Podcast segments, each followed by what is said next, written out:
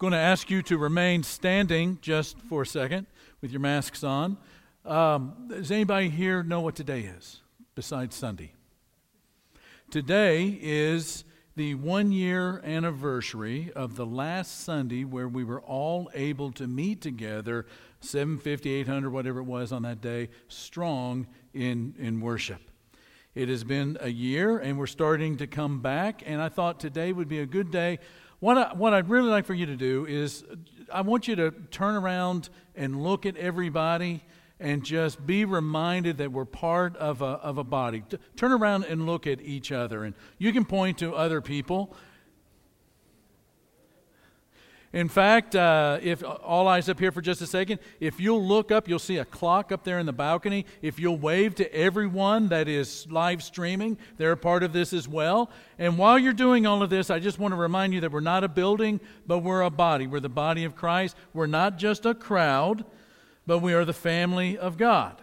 And I want you to turn around and look at each other again, and I want you in a whisper to say over and over and over as you look at all of the people in this room and think about those that are live streaming. I want you to say in a whisper, These are my people. These are my people. These are my people. These are my people. These are my people.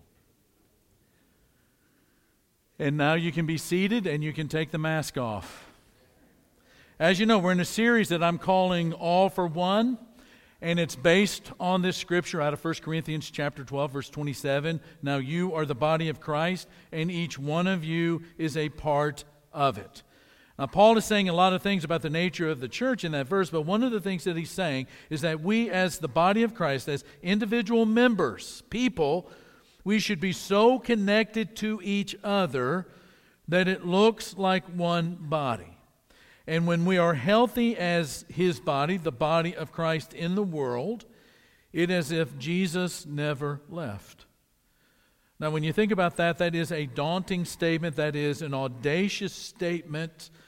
But Paul says that is the reality of being the church in the world today. And the writers of the Christian scriptures have given us a health plan for the body of Christ to be healthy, and we call these the one another passages.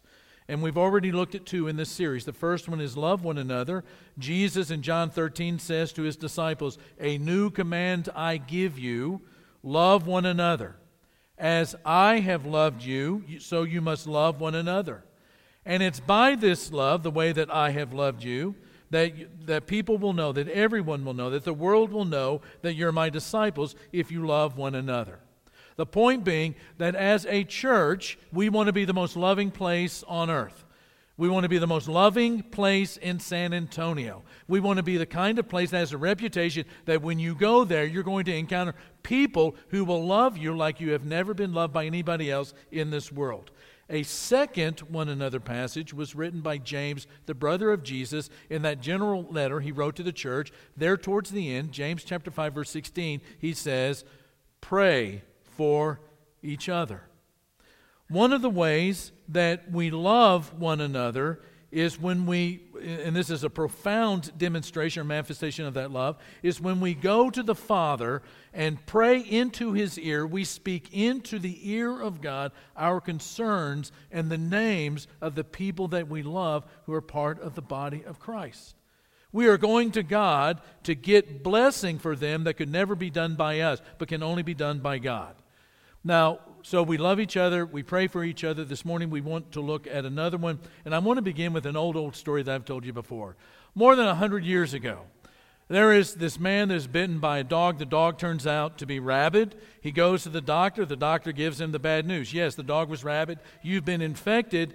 And unfortunately, it's incurable and it's terminal. You don't have very much longer. What I would suggest is that you get your affairs in order and write your will. The man is just stunned as the doctor walks out of the room. After a minute or two, he turns to the nurse and says, Hey, could I have a piece of paper and a pen? And he begins to write feverishly. A couple of minutes later, the doctor comes into the room and says, Man, am I glad that you took that seriously? Uh, you're writing your will. And the guy goes, I'm not writing a will. I'm making a list of all the people I want to bite. we carry around in our mind uh, we all carry around in our imagination, in our mind's eye, a list of faces that we would like to punch if we're not diligent to carry out this command, forgive one another. Forgive one another is simple, sort of. Paul writes to the church in Colossae Bear with each other and forgive one another. If any of you has a grievance against someone, forgive. Forgive as the Lord forgave you. Forgive as you have been forgiven. Paul writes kind of the same thing to a sister church in a sister letter, the letter we call Ephesians chapter 4. At the very end, of the last verse of that chapter, he says, Be kind and compassionate, forgiving each other, just as in Christ Jesus God forgave you. In other words, friends, loving like Jesus means forgiving like Jesus. Love like Jesus means that you're going to forgive like Jesus. Loving and forgiving go hand in hand for disciples of Jesus. And Jesus is the standard for loving, and Jesus is the standard for giving in the body of Christ. Now, in a couple of minutes, I'm going to give you what I hope is kind of a practical path forward when it comes to forgiveness. But before that, I want to spend a couple of minutes just underscoring this really simple fact that I think all of us know intuitively, and that is forgiving each other is difficult, hard work. It's not easy to forgive somebody that has broken your heart or has dinged your soul a little bit by something they said or something they did or something that they did not do that you expected. It is hard emotional work, and depending on the degree of that hurt, that ding, that, that torque to your soul, it can take some time to get to forgiveness. And basically, there, well, I, there are a lot of obstacles to forgiveness that we're going to encounter in life in our relationships, regardless of how, how profound those or deep those relationships might be. But I want to give you four obstacles that really make difficult uh, make forgiveness difficult for us. And the first one is this: it's good for me, but it's bad for them. Good for me, bad for them. In other words, I, I'm not going to forgive. I want forgiveness, and I'm glad. I'm so happy. I come to church every Sunday and I celebrate the fact that I've been forgiven by Jesus, but I'm not going to be satisfied in forgiving somebody else until I've had my pound of flesh. It's good for me, but it's bad for them. I've referenced over the years uh, a fellow by the name of Frederick Buechner. A couple of decades ago, he wrote a book that to this day I think just resonates. And he writes on anger, and I quote, of the seven deadly sins, anger is possibly the most fun. To lick your wounds, to smack your lips over grievances long past, to roll over your tongue the prospect of bitter confrontation still to come, to savor to the last toothsome morsel both the pain you are given and the pain you are giving back. In many ways, it is a feast for a king. The chief drawback is that what you're wolfing down is yourself. The, the skeleton at the feast is you. End of quote. It's good for them, or it's good for me, but it's bad for them. Number two, forgiving means forgetting. That I'm never going to be able to forgive somebody until I forget what they did to me or what they said to me or what they didn't do to me. Forgiving means forgetting. You know, the problem with that kind of thing is that God doesn't ever mention the forgetting part in forgiveness. In fact, God has given us such tremendous and incredible memories that a lot of us are going to go to our grave with some really horrific, some awful memories and hurts. But that does not mean that God does not bring healing to the wounds that have been inflicted upon our hearts and upon our souls. God does heal people, He does bring healing. But that does not mean that the scars are going to disappear for a lot of those grievances. Number three, the need to blame. The need to blame. I want to tread rather lightly here, but you know, sometimes holding a grudge is a cover for a low self esteem. You know, they say that uh, it's lonely at the top, but it's not at the bottom as we, like crabs, are trying to pull everybody back down on top of us, the bottom of that basket. I can only feel better about myself when I can blame you or blame other people or feel good about myself when I feel bad about somebody else is a horrible way to live, friends. And then the last one is this that forgiveness is synonymous with reconciliation, which translates into uh, I just got to forgive and I got to be reconciled. And so the pain that I feel and the hurt that I feel doesn't, doesn't really matter. That is far from the truth. Forgiveness is not synonymous with reconciliation. Forgiveness does not mean reconciliation, but it is a means to reconciliation. To, to all of these, I mean, and to all of you, and to all of us here in the body of Christ, as we try to live out the implications of what Paul said to the church in Colossae and to Ephesus and what Jesus taught us to pray, it, the struggle to forgive is real. Nobody denies that. It is hard, emotional work, and it takes sometimes a long time to get past it to the place where you say, okay, I think forgiveness is happening. But the reality of the heart of a disciple of Jesus is love.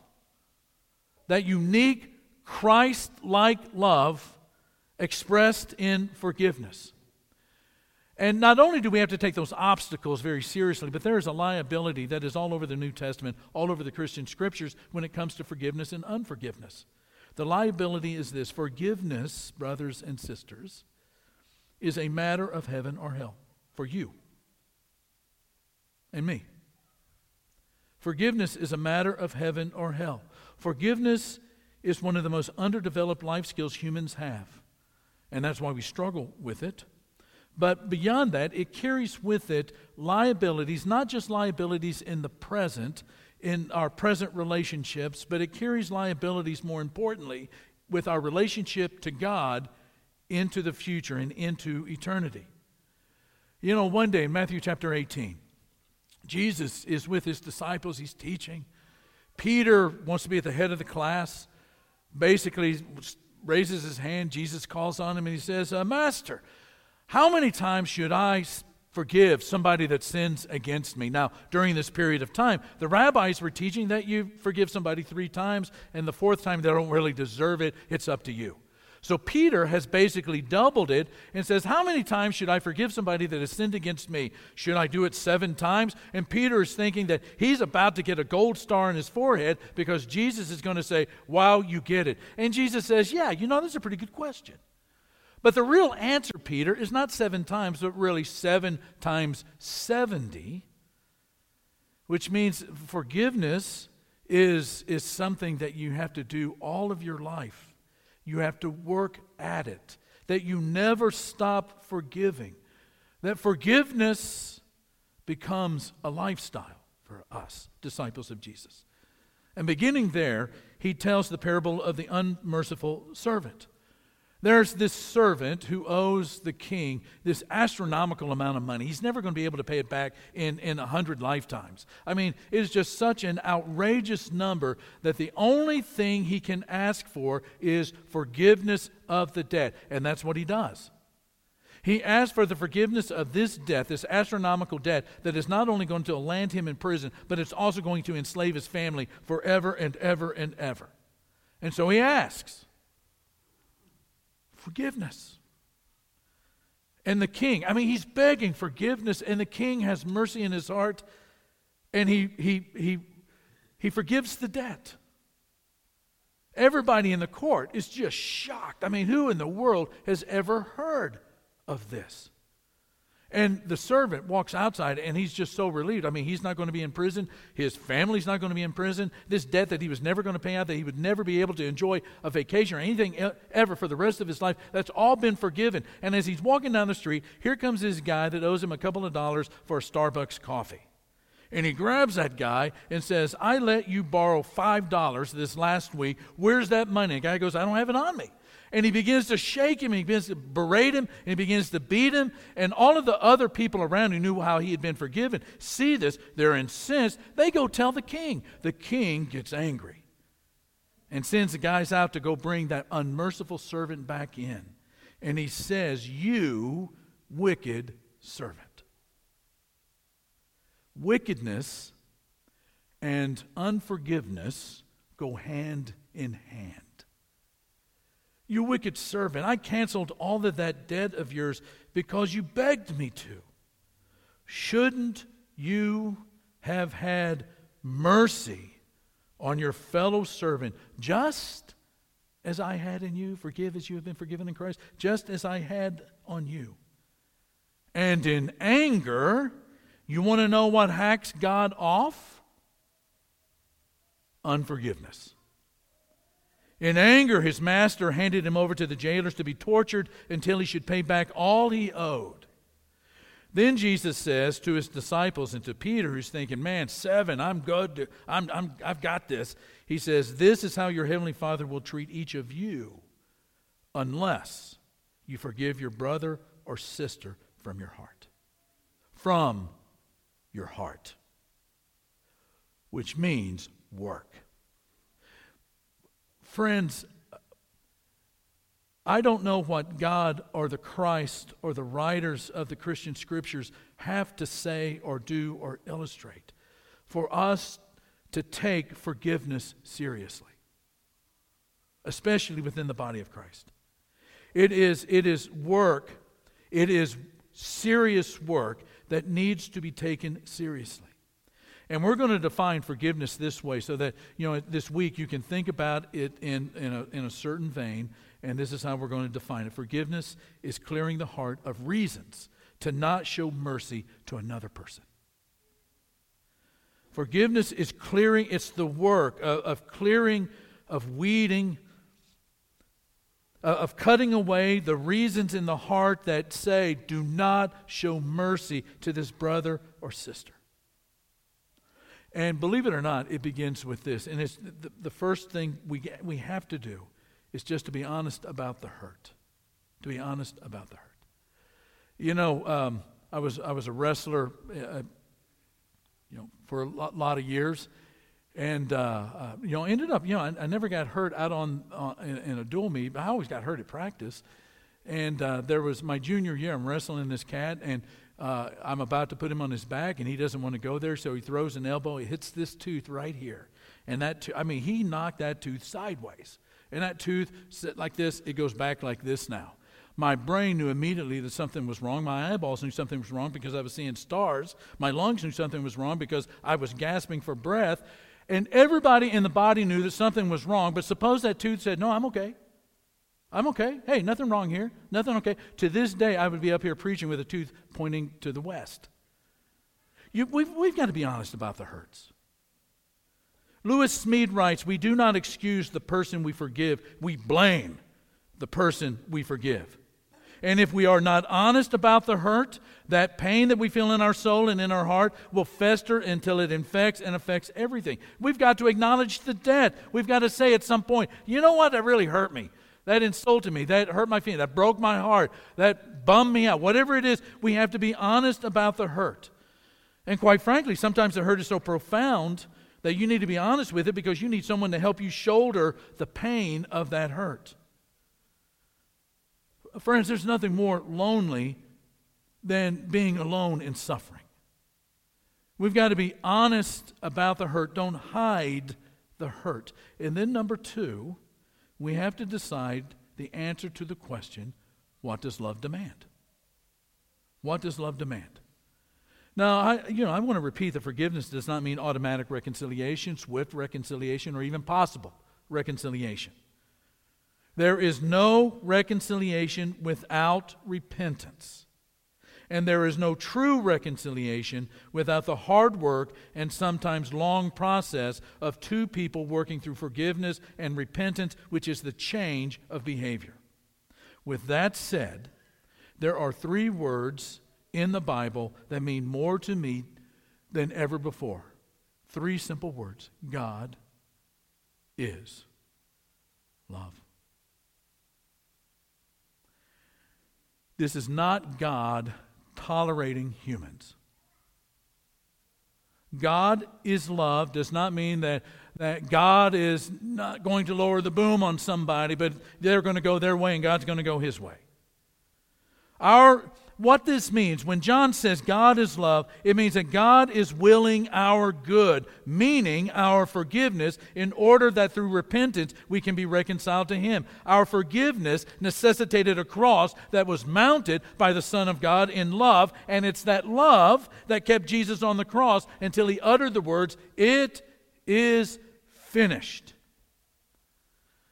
And the cross and that sacrifice, I everything gets forgiven. Everything. Everything. Now, there is no reconciliation with God, no salvation with God without repentance, as you know, and some other things. But the cross means that everything gets forgiven. And then the third thing and the last thing is this you got to let them go. There comes a point in working through the processes of forgiveness working through the pain, working through the agony, praying to God about the relationship, there comes a point where you let them go the way that the king let the servant go, even though it was an astronomical debt. And that's not an easy thing to do. And again, I'll say it this way you know, forgiveness is just absolutely hard work, but it is one of the things that goes hand in hand with loving people the way that Jesus loved you and the way that Jesus loved people. I mean, how in the world are we ever going to say that the gospel has validity if the validity of the gospel and our forgiveness and the cleaning of our soul in order for God to have mercy with us and us with us, if that does not happen here, how does anybody outside of these walls ever believe that the gospel can be true for them? If we are not reconciled to each other and forgiving each other and working towards oneness, whereas the body of Christ, we look like one rather than broken up all over the place, how is anybody going to believe that the gospel has power? That the gospel is love? That God is love? That the cross, as hideous of a way to die as that was, that it is about love and about reconciliation because forgiveness is possible. God has cleared the way for us to be reconciled to Him through His mercy. Are we not going to clear the way through forgiveness of all of the obstacles to reconciliation with each other in order to be reconciled through mercy? This is why God gets angry. This is why God gets angry. And this is why forgiveness, forgiving one another, is important.